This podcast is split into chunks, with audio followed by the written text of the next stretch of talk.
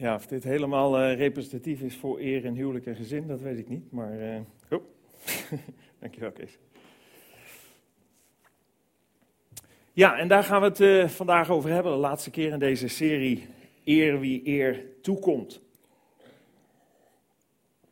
de eerste keer toen we de inleiding hebben gehouden op deze serie, hebben we gekeken naar de verschillende betekenissen van eer. En daar kwamen wel een beetje twee hoofdbetekenissen uit. De ene heeft te maken met eer gekoppeld aan een bepaalde prestatie. Dus bijvoorbeeld een voetbalclub wint eh, de cup of eh, welke wedstrijd dan ook en wordt binnengehaald feestelijk. En dan is er eer en hulde.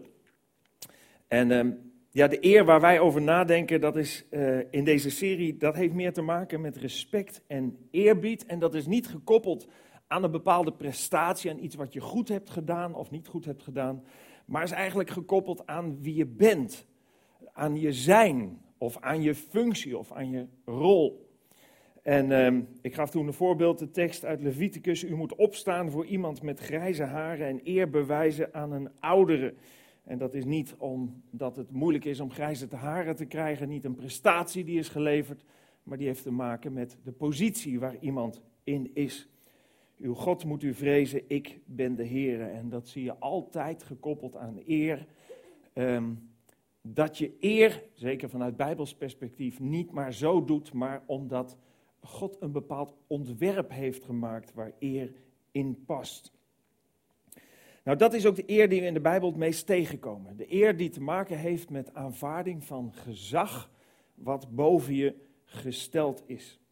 En de eerste dienst hebben we nagedacht over eer in werk en samenleving. Dan ging het over aanvaarding van het gezag van een werkgever maar uh, ook aanvaarding van, een, uh, van iemand uit de overheid, bijvoorbeeld politie of een belastingambtenaar of wie dan ook. En daaraan gevolg geven, gehoorzaamheid geven. De tweede dienst hebben we stilgestaan bij altijd eer boven eer, het aanvaarden van het gezag, de eer die God verdient voor wie hij is als schepper van hemel en aarde en als schepper van jou en mij.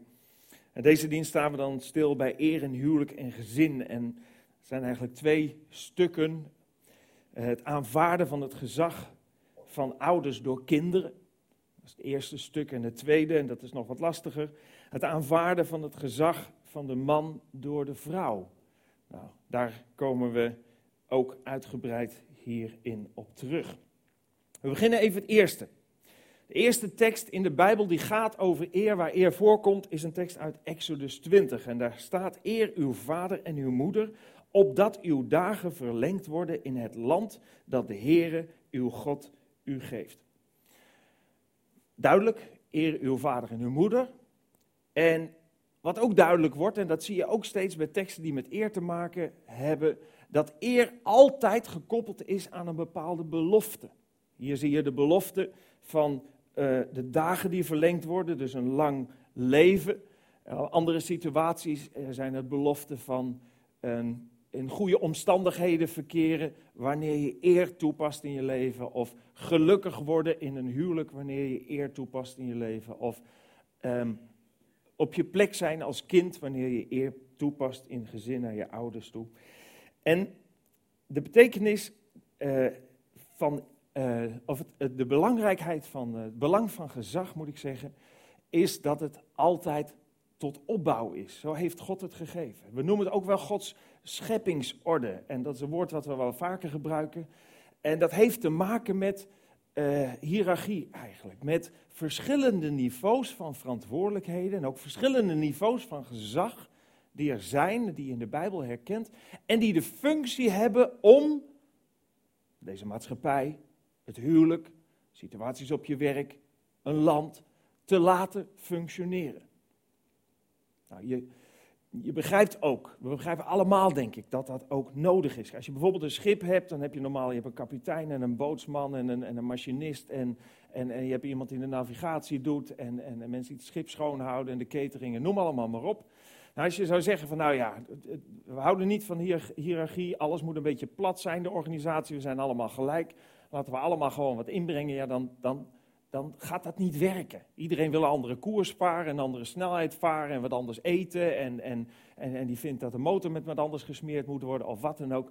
Dat functioneert niet. Het is heel belangrijk dat er hiërarchie is. En dat er uiteindelijk ook besluiten worden genomen vanuit iemand die de verantwoordelijkheid daar ook voor neemt. Nou, dat is wat je in de hele schepping, in de hele Bijbel ook steeds opnieuw tegenkomt. Nooit is gezag bedoeld om te onderdrukken. Nooit is gezag gegeven om te heersen. Nooit is gezag in de Bijbel gegeven om er zelf beter van te worden, maar gezag is altijd gericht op het geluk van degene waar je leiding aan geeft. Is altijd gericht, gericht op het tot ontplooiing laten komen van degene waar je leiding aan geeft. Dat is een heel belangrijk uitgangspunt wat je steeds opnieuw in de Bijbel ziet.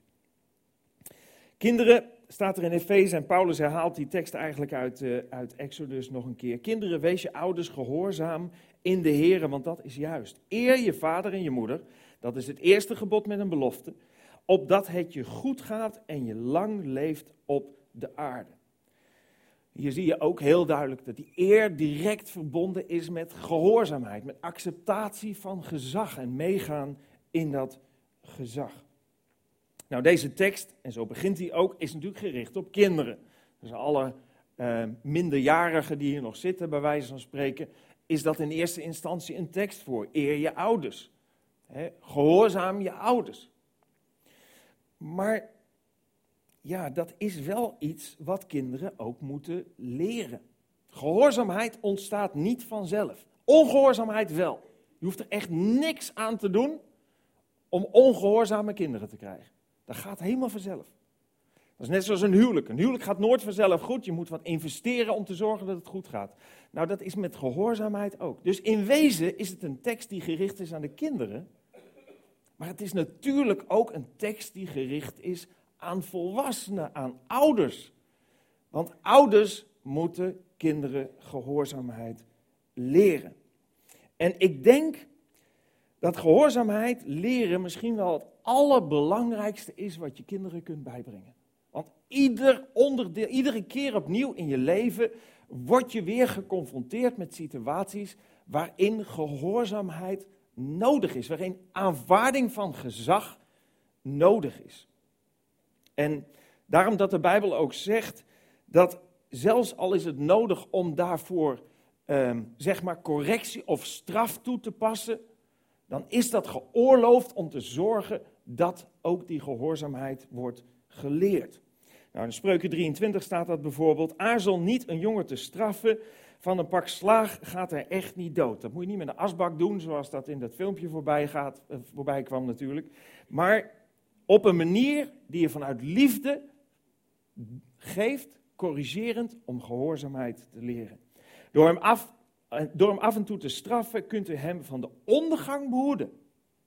Als je geen gehoorzaamheid leert, dan leidt dat tot ondergang. Want er zijn niet alleen in het leven facetten van gehoorzaamheid, maar ook God vraagt ons om gehoorzaamheid.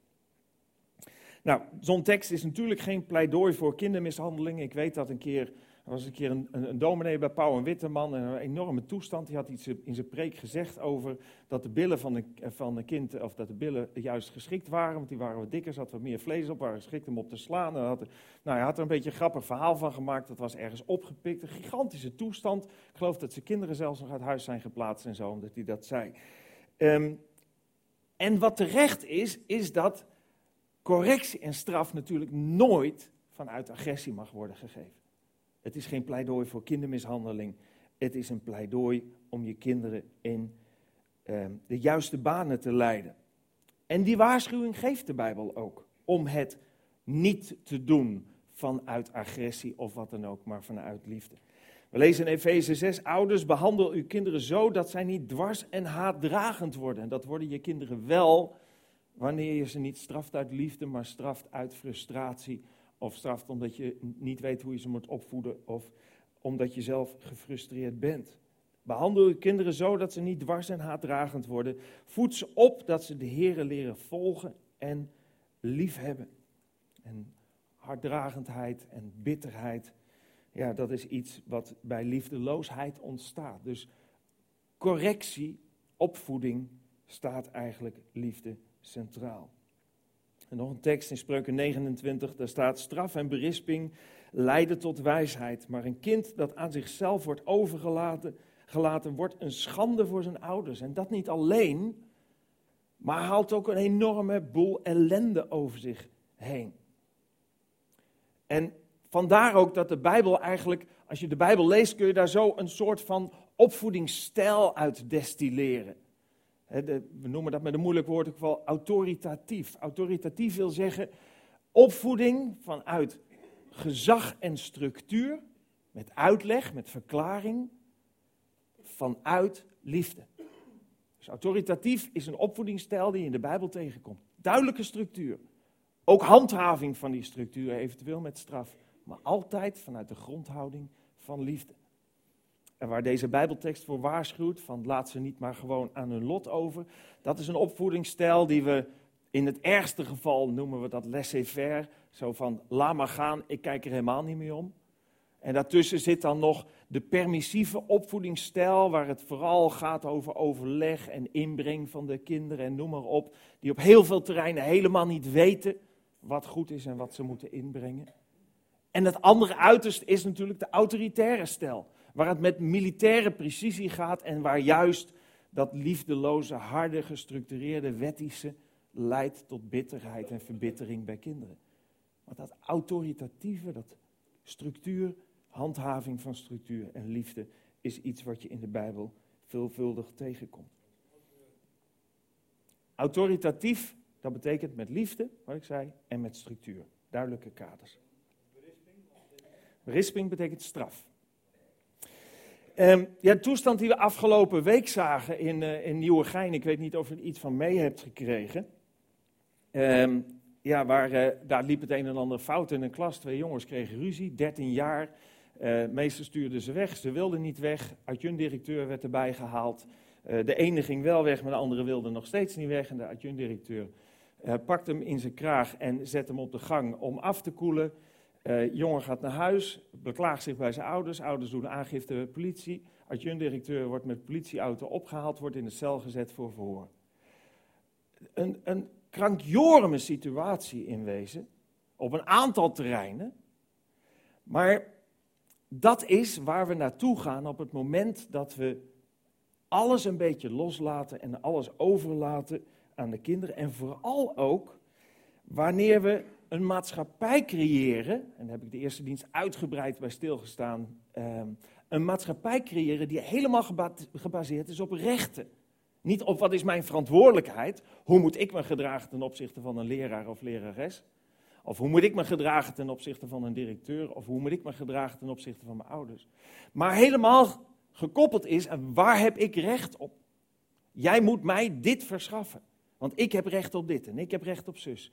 En kinderen krijgen al heel jong op de lagere school die rechten geleerd. En in wezen, ik heb dat de eerste dienst ook gezegd, is dat je kinderen opvoeden tot hoogmoed. En dat leidt tot dit soort excessen, tot dit soort problemen zoals we in Nieuwegein hebben gezien. En heel vaak is het zo dat de kritiek geuit wordt naar de kinderen, naar de jongeren. Maar heel vaak is dat niet terecht. Want je moet je afvragen, hoe komt het dat kinderen zo zijn geworden? Hoe komt het dat ze die gehoorzaamheid niet hebben geleerd?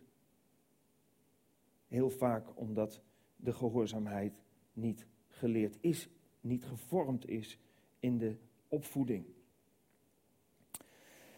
Ja, dat is het stukje eer je ouders. Ja, dan nu de moeilijkste van de serie, die hebben we tot laatste bewaard. Um, vrouwen, eer je man.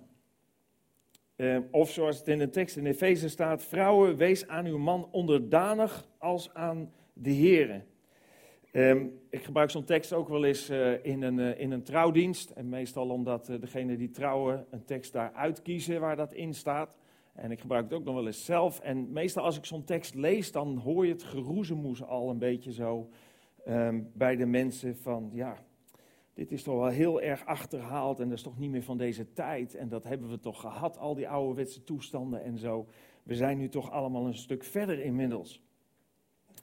Ja, deze tekst vraagt ook wel een stukje inleiding. En um, de inleiding, het belangrijkste daarvan is, is om te zien hoe de tegenstander van God, de Satan, de duivel, de slang, net hoe je hem wil noemen, hoe die er eigenlijk zijn doel van heeft gemaakt om die scheppingsorde die God heeft gegeven met het oog op ons geluk, in huwelijk, gezin, in werk, in land, in noem maar, op, om die te ontwrichten. Om gezinnen te ontwrichten, om huwelijken te ontwrichten, juist door te tornen aan die scheppingsorde die God heeft gegeven. En dat doet hij door van allerlei verleiding, door van allerlei leugens, door van allerlei dingen die in onze maatschappij ook allemaal rondgaan, van zogenaamde kennis en zogenaamde mensen die verstand hebben van, van huwelijk en gezin en noem allemaal maar op. Dingen die sterk afwijken, heel vaak of soms, van de Bijbelse uitgangspunten en die ook tot heel veel ellende leiden. En dat is de aard van het beestje, dat is de aard van de tegenstander van God. Ontwrichting, verdeeldheid zaaien problemen creëren, leugen verspreiden. We lezen in Johannes 8, de duivel is van het begin een moordenaar geweest. Hij hoort niet bij de waarheid, omdat er geen waarheid in hem is. Wanneer hij liegt, spreekt hij zoals hij is, een aardsleugenaar, de vader van de leugen. En deze vader van de leugen heeft ook meer dan voldoende leugens weten te verspreiden onwaarheden weten te verspreiden als het gaat om de positie van de man en de vrouw ten opzichte van elkaar in het huwelijk. In Efeze 5 nogmaals, en dan de hele tekst, vrouwen wees aan uw man onderdanig als aan de Heer. Want de man is het hoofd van zijn vrouw, evenals Christus het hoofd is van zijn gemeente. Hij is het die zijn lichaam in stand houdt.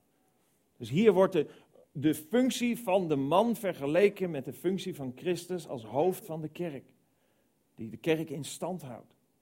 Zo wordt ook de rol van de man belicht als iemand die de verantwoordelijkheid heeft om zijn vrouw en zijn gezin te beschermen en te onderhouden. Ja, waarom ligt die tekst zo moeilijk? Omdat er zoveel aanvallen op zijn gedaan en we langzamerhand geloven dat de aanvallers gelijk hebben om wat ze beweren rondom deze tekst. Het feminisme en dat is een beetje een groepsnaam nu hoor. Er, kunnen, zullen er ook best wel wat niet onder deze theorie vallen en best wel buiten het feminisme weer wel. Maar ik gebruik het maar even als omschrijving. Het feminisme is voortbordurend op de termen vrijheid en gelijkheid aan de haal gegaan met misstanden in het huwelijk. Want daar, daar hadden ze gelijk in. Voortbordurend heb ik even expres gekozen. Een leuke term, hè? voortbordurend bij feminisme. Je snappen een paar, snappen um, ja, wat waren die misbruiken? Die misbruiken waren de man die vanuit zijn fysieke overwicht en vanuit misschien soms psychisch overwicht de vrouw stelselmatig heeft onderdrukt. Dat is natuurlijk in de geschiedenis al altijd zo geweest. Gelukkig niet alle mannen, maar het is wel veelvuldig gebeurd. Dat vrouwen stelselmatig zijn onderdrukt door mannen. Maar juist de feministische beweging heeft deze fout, ditgene wat de man niet goed heeft gedaan, gebruikt, of misschien moet ik zeggen misbruikt, om de scheppingsorde die God heeft gegeven helemaal onderuit te halen. Want in plaats van de fout van de man aan de kaak te stellen, is eigenlijk de aanval geweest op het hele rollenpatroon wat je in de Bijbel tegenkomt. En dat is niet positief voor de man, niet positief voor de vrouw zelf. En zeker niet voor het huwelijk en het gezin. Feministen zijn vrouwonvriendelijke seksisten met een bemoeizuchtige inslag. Dat heb ik niet gezegd. Ik heb het wel gezegd, u hoorde het net. Maar het is een citaat. Dus don't blame the messenger. Want wie zegt dat? Marieke Stellinga, een vrouw. En um, zij schrijft dat in het boek De mythe van het glazen plafond. Dat boek gaat over het feit dat, dat, uh, ja, dat veel mensen zich beklagen, vrouwen zich beklagen, dat ze niet topfuncties kunnen functioneren omdat er, eh, of kunnen krijgen, omdat er een soort van ja, onzichtbaar plafond is waar, waar, waar ze worden geremd door de man en al dat soort dingen. En er zal zeker een kern van waarheid in zitten. Maar zij zegt, juist door die houding door die houding waarin vrouwen min of meer gedwongen worden om naar die posities te, toe te gaan. Ehm, juist die dwang is ontzettend vrouw-onvriendelijk. En een bemoeizucht, zegt zij, die nergens voor nodig is. En dan zou je kunnen zeggen, ah, dat zou, dan zal die, uh, die, die Marieke Stellinga, dat zal, uh, dat zal ze wel vanuit christelijk standpunt hebben. Nou, er komt geen bijbeltekst in het hele boek tegen. En uh, ik denk, ik weet niet of ze christen is, maar ik geloof het niet. Ja, dan zal het wel een vrouw zijn die zich heeft helemaal laten onderwerpen. Of misschien heeft een man een boek geschreven en heeft zij de naam erop gezet. En is het iemand die altijd maar achter het aanrecht hangt of zo? Nee, dat is het ook niet. Het is een uh, vrouw die gestudeerd heeft, ze is econoom, ze is journalist, ze is schrijfster.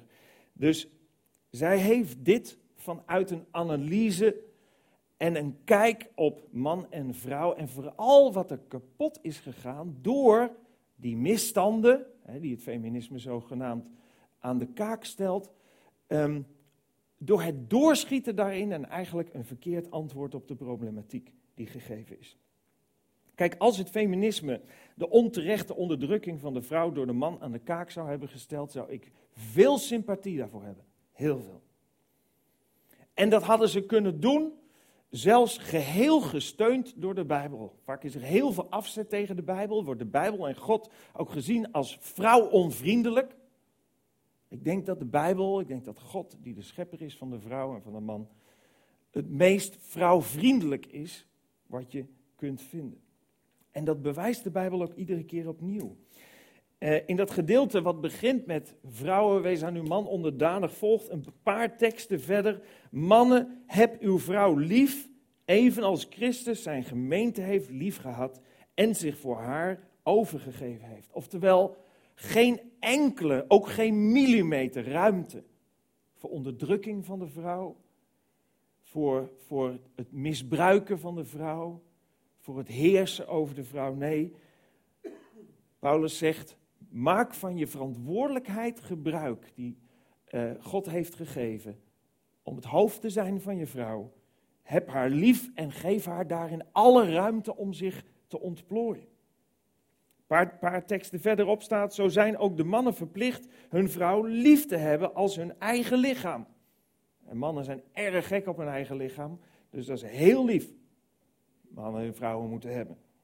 En weer een paar teksten verderop staat, intussen ook gij, laat ieder voor zich zijn eigen vrouw zo lief hebben als zichzelf. En de vrouw moet ontzag hebben voor de man. In dat kleine gedeelte van Efeze 5 staat drie keer heel nadrukkelijk, mannen, heb je vrouw lief. Je bent geen hoofd van je vrouw om over haar te heersen. Je bent hoofd van je vrouw om haar te beschermen, te onderhouden, om haar tot haar recht te laten komen. En dat is niet alleen Paulus die dat schrijft, ook Petrus, een van de discipelen, een van de leerlingen van Jezus, zegt in 1 Petrus: Voor u, vrouwen, geldt hetzelfde. Erken het gezag van uw man. Dat herhaalt hij. Maar ook herhaalt hij iets verderop: U, mannen, moet verstandig omgaan met uw vrouw, die brozer is dan u. Behandel haar met respect, want zij deelt samen met u in de genade van het nieuwe leven dan staat niets uw gebeden in de weg. Juist het feminisme, en misschien ook wel op van allerlei andere manieren waarop dat aangevallen wordt, juist zijn die foute mannen, en soms met de Bijbel onder de arm, misbruikt om dat hele rollenpatroon wat God heeft gegeven, onderuit te halen en alles uiteindelijk te bestrijden. Een duivelsplan zou je kunnen zeggen, een duivelsspel, waarin Gods scheppingsorde wordt ontkend en aan de kant wordt gezet door te zeggen man en vrouw zijn gelijk. Maar man en vrouw zijn niet gelijk. Man en vrouw zijn gelijkwaardig. Daar is de Bijbel heel duidelijk over. Ook wordt vaak gezegd dat ja, dat, dat vrouwen heel weinig ruimte hebben om te ontplooien, heel weinig kunnen vanuit het Bijbels perspectief. Hè, dat vrouwen zijn om kinderen te baren en de was te doen en met pantoffels te sjouwen en, uh, en, en de krant op te halen en zo. Dat is natuurlijk ook onzin. Dat is helemaal niet wat de Bijbel zegt. De Bijbel spreekt juist heel positief over de vrouw en ook over het gebruik van alle capaciteiten, gaven en talenten die een vrouw heeft. Een mooi voorbeeld daarvan is wat in Spreuken 31 staat. Dan staat het volgende: Een sterke vrouw, eigenlijk staat er een krachtige echtgenote. Wie zal haar vinden? Zij is meer waard dan edelstenen. Haar man vertrouwt op haar en zal daar rijkelijk bij winnen. Ze brengt hem voorspoed, geen ellende, alle dagen van haar leven. Ze zoekt wol en linnen uit en spint en weeft met vreugde. Nou, dat is een beetje ouderwetse termen en zo. Je zou kunnen zeggen, ze gaat met vreugde en, en, en, en toewijding naar de stad en haalt daar spullen. Um, beetje modern vertaald, zeg maar. Zoals een koopmansschip naar verre streken vaart, zo haalt zij van verre wat ze nodig heeft. Ze staat al op als het nog donker is, regelt het werk in huis, draagt haar slavinnen taken op. Als ze haar zinnen op een akker zet, koopt ze hem, dus ze drijft ook handel. Ehm, van wat ze verdient, plant ze een wijngaard. Zij is vol daadkracht, onvermoeibaar is ze in de weer. Handel, handel drijven gaat haar heel goed af. S'nachts gaat haar lamp niet uit, haar handen zijn voortdurend aan het spinnenrok. Ze houdt altijd de weefspoel vast. Haar handen strekt zij uit naar de behoeftigen, dus ze ziet ook nog eens een keer om naar mensen die het minder hebben. Ze geeft de armen hulp. Niemand in haar huis hoeft sneeuw te vrezen, zij heeft hen alle warm gekleed. Ze maakt de mooiste dekens, ze gaat gekleed in linnen en purperen wol. Haar man geniet bekendheid in de stad, hij vergadert met de oudste in de poort. Zij vervaardigt kleding en gordels en levert die aan kooplui, weer handel die ze drijft. Uit haar verschijning spreken kracht en waardigheid. Dus ze hoeft niet ergens in een hoekje te zitten achteraf. Nee, kracht en waardigheid spreken uit haar aanwezigheid. De dag van de morgen ziet ze lachend tegemoet. Ze spreekt wijze woorden. Wat ze zegt um, zijn liefdevolle lessen. Dus een vrouw die wijsheid tentoonspreidt en die onderwijs geeft. Ze spreekt wijze woorden, had ik gehad. Hij waakt over haar huishouding. Niets doen is haar onbekend. Ze hadden toen ook nog geen televisie, maar dat wilde ze ook niet. Haar kinderen prijzen haar, haar man bejubelt haar. Er zijn veel sterke vrouwen, maar jij overtreft ze allemaal. Charme is bedriegelijk en schoonheid vergaat, maar een vrouw met ontzag voor de Heer moet worden geprezen. Mogen zij de vrucht plukken van haar werk, mogen haar daden worden geprezen in de poorten. Dit is niet een vrouw die ergens achteraf, stilletjes, sobertjes, uh, vooral dom moet blijven of dom moet zijn. Dom moet blijven is al een verkeerde opmerking, sorry dames. Uh, dom moet zijn, uh, zich niet, niet mag ontwikkelen, al dat soort dingen. Nee, dat spreekt de Bijbel absoluut en pertinent tegen. Dat is een karikatuur die is gemaakt van de Bijbel. En nogmaals, het feminisme heeft deze misstanden die er zijn geweest misbruikt om de scheppingsorde van God onderuit te halen. Zijn man en vrouw gelijk waar ze zo naartoe werken? Man en vrouw moeten gelijk zijn.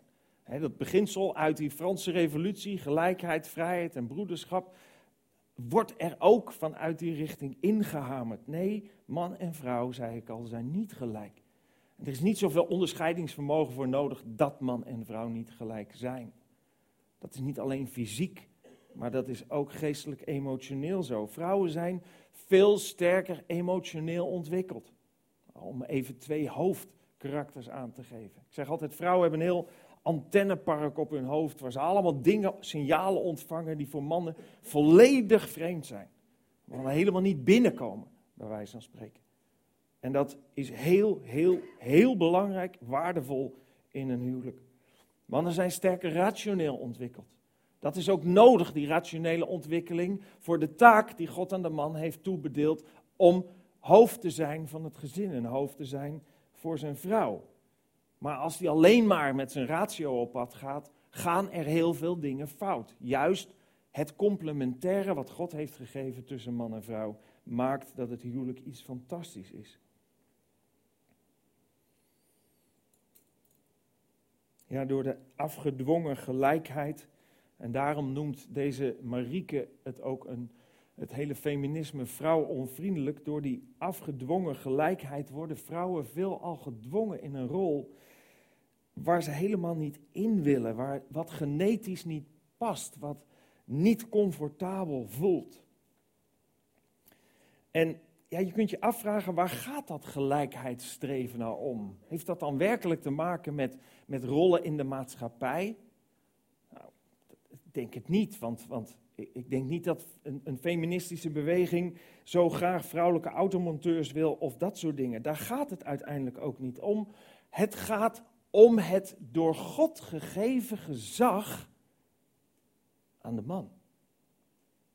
Dat is uiteindelijk de crux. Dat is uiteindelijk hetgene wat deze beweging althans drijft om die gelijkheid af te dwingen.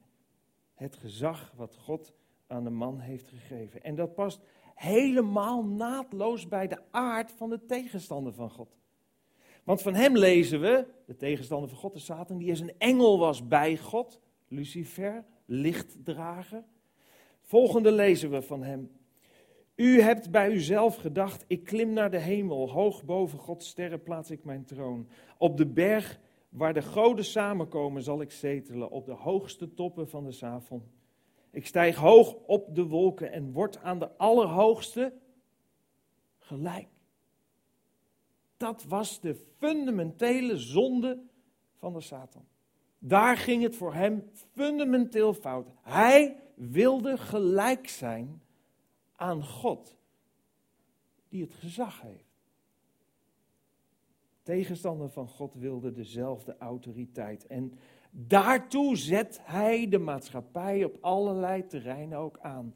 Die gelijkheid die juist zorgt voor de ontwrichting van een huwelijk, die juist zorgt voor de ontwrichting van een relatie tussen ouders en kinderen.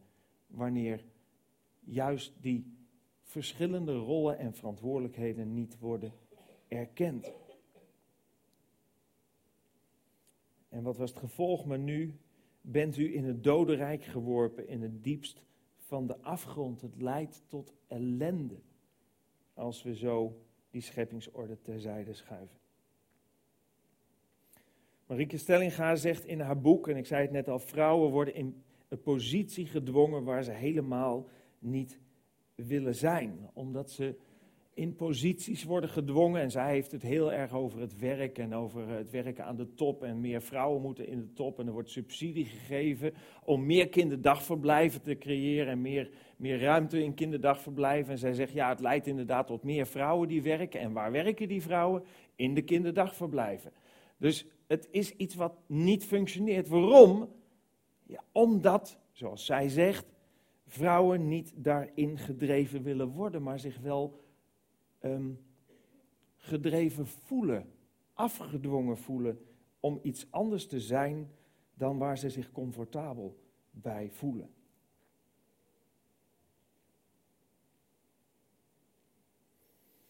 En heel vaak zie je dan ook, en zij beschrijft dat ook, zie je dat vrouwen die in die top terecht willen komen, juist vanwege dat gezag, dat ze zichzelf eigenlijk geweld aandoen in hun vrouwelijkheid. Daarom noemt zij het ook vrouw onvriendelijk. Het prachtige, mooie wat God in een vrouw heeft gelegd, wordt eigenlijk aangetast. In dit geval door de vrouw zelf die daarvoor kiest. Om meer op een man te lijken, om in die gezagspositie te komen. Zo las ik een artikel van vrouwen die in het Britse lagerhuis, de Tweede Kamer zou je kunnen zeggen van van Engeland. Testosteron slikken. Het mannelijk hormoon testosteron. Testosteron, vrouwen hebben er ook een beetje van, maar de meeste hebben mannen. Het mannelijk hormoon testosteron slikken om overeind te blijven in het debat. Om te kunnen functioneren, zou je kunnen zeggen, op de plek waar in dat geval ze meer man moeten zijn. De schrijfster Elma Draaier is van mening dat vrouwen die de top willen bereiken zich wat mannelijker moeten gedragen door bijvoorbeeld meer te bluffen en ook dingen te doen die ze eigenlijk niet durven. Dat vind ik zo jammer. God heeft man en vrouw uniek gemaakt, complementair zodat ze elkaar aanvullen. En eigenlijk laten we onder aansturing van het kwaad juist dat mooie wat God in de schepping heeft gelegd los of laten we vallen of doen we geweld aan door dat te willen veranderen. Er zijn natuurlijk meerdere redenen waarom daar dingen fout kunnen gaan. Er zijn soms een heleboel mannen die hun verantwoordelijkheid helemaal niet nemen en een rapportje van maken. Dat is ook niet goed. Er zijn vrouwen die helemaal niet inderdaad willen dat de rol zo verdeeld is en die zelf dat gezag willen hebben. Er zijn van allerlei redenen waarom het fout kan gaan. Dat is allemaal niet even in één toespraak te vangen. Maar wat wel te vangen is, hoe heeft God het bedoeld? En dan is die rol en positie duidelijk. In Genesis, waar het gaat over de schepping, waar van de man en de vrouw staat. En de Heere God zeide, het is niet goed dat de mens alleen zij, toen was alleen Adam geschapen. Ik zal hem een hulp maken die bij hem past. En een hulp naast de man zijn is geen minderwaardige plek, geen minderwaardige taak. Laat je dat alsjeblieft niet wijsmaken. Net zoals moeder zijn en zorg hebben voor de kinderen geen minderwaardige plek of taak is. Dat is een volwaardige taak. Dat is een zeer belangrijke taak in het functioneren van gezin en maatschappij. Laat je niks wijsmaken. Ik ben inmiddels 26 eh, jaar gelukkig getrouwd met Elle. En wat ik weet en merk en ervaar in ons huwelijk is dat zij mij als haar hoofd aanvaardt. En ook als het hoofd van het gezin. En ze stimuleert mij in het opnemen van mijn verantwoordelijkheid als hoofd. Soms heb ik daar niet zo'n zin in namelijk. Soms zijn dat dingen die ik niet zo leuk vind om te doen. Dan neemt ze het niet over. Ze neemt die taak niet van mij over. Nee, ze stimuleert mij om mij verantwoordelijkheid te nemen. Ze bevestigt me in mijn mannelijkheid. Dat hebben mannen nodig.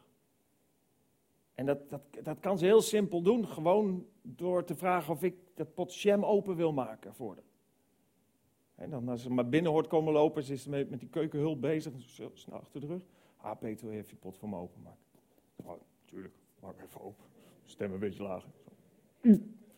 soms zijn mijn handen glad, hè, zeg ik dan, maar uh, meestal lukt het wel. Bevestiging in mannelijkheid. Zij beperkt zich heel bewust tot raad geven.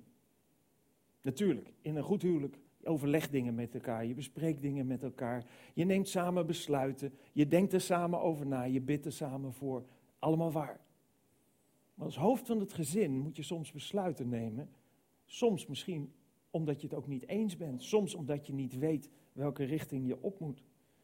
Zij beperkt zich tot het geven van raad. En ik heb ook moeten leren om die raad van haar te vragen. En niet op mijn eigen, eigenwijze rationele overwegingen besluiten te nemen. Maar juist die enorme rijke bron van wijsheid, die vrouwen zijn vanuit hun emotionele fijngevoeligheid, onderdeel te laten zijn van een besluit wat ik neem. Maar ze zal me nooit pushen om een bepaald besluit te nemen, maar zich beperken, en dat doet ze altijd, tot het geven van raad. En laat mij als hoofd van het gezin de ruimte om een keuze te maken en daar ook de volle verantwoordelijkheid voor te dragen. Ze is tevreden, ze is geduldig, ze bidt voor me. Je begrijpt het wel, ik heb die vrouw gevonden uit Spreuken 31, waar ik net over las. Nou, dat is niet helemaal waar hoor. Elle is niet volmaakt en daar ben ik ook niet. En daar gaat het ook niet om. Het gaat niet om volmaaktheid. Maar we zijn er allebei van overtuigd dat de scheppingsorde die God heeft gegeven, huwelijk en gezin, maakt dat je daadwerkelijk geluk vindt samen. Dat je een verdieping van liefde vindt. Juist die scheppingsorde is nodig om liefde ten volle tot ontplooiing te laten komen. Om liefde ruimte te geven. En om dingen te laten functioneren zoals God het bedoeld heeft. God houdt zoveel van ons allemaal. Dat Hij wil dat we leren van Hem. En leren vanuit Zijn woord hoe Hij het bedoeld heeft. En, en er wordt van allerlei raad gegeven. Van allerlei televisies komen, programma's komen voorbij. En de een weet het nog beter dan de andere hoe het moet en hoe het functioneert. En de een is nog meer kenner en, en kundig op gebied van, van sociologie, eh, of, sociologie of van, van omgang tussen vrouw en mannen, noem maar op. En soms spreken ze elkaar helemaal tegen. Ik zou zeggen, als je echt wil weten wat het allerbeste voor je is, ga dan naar je maker.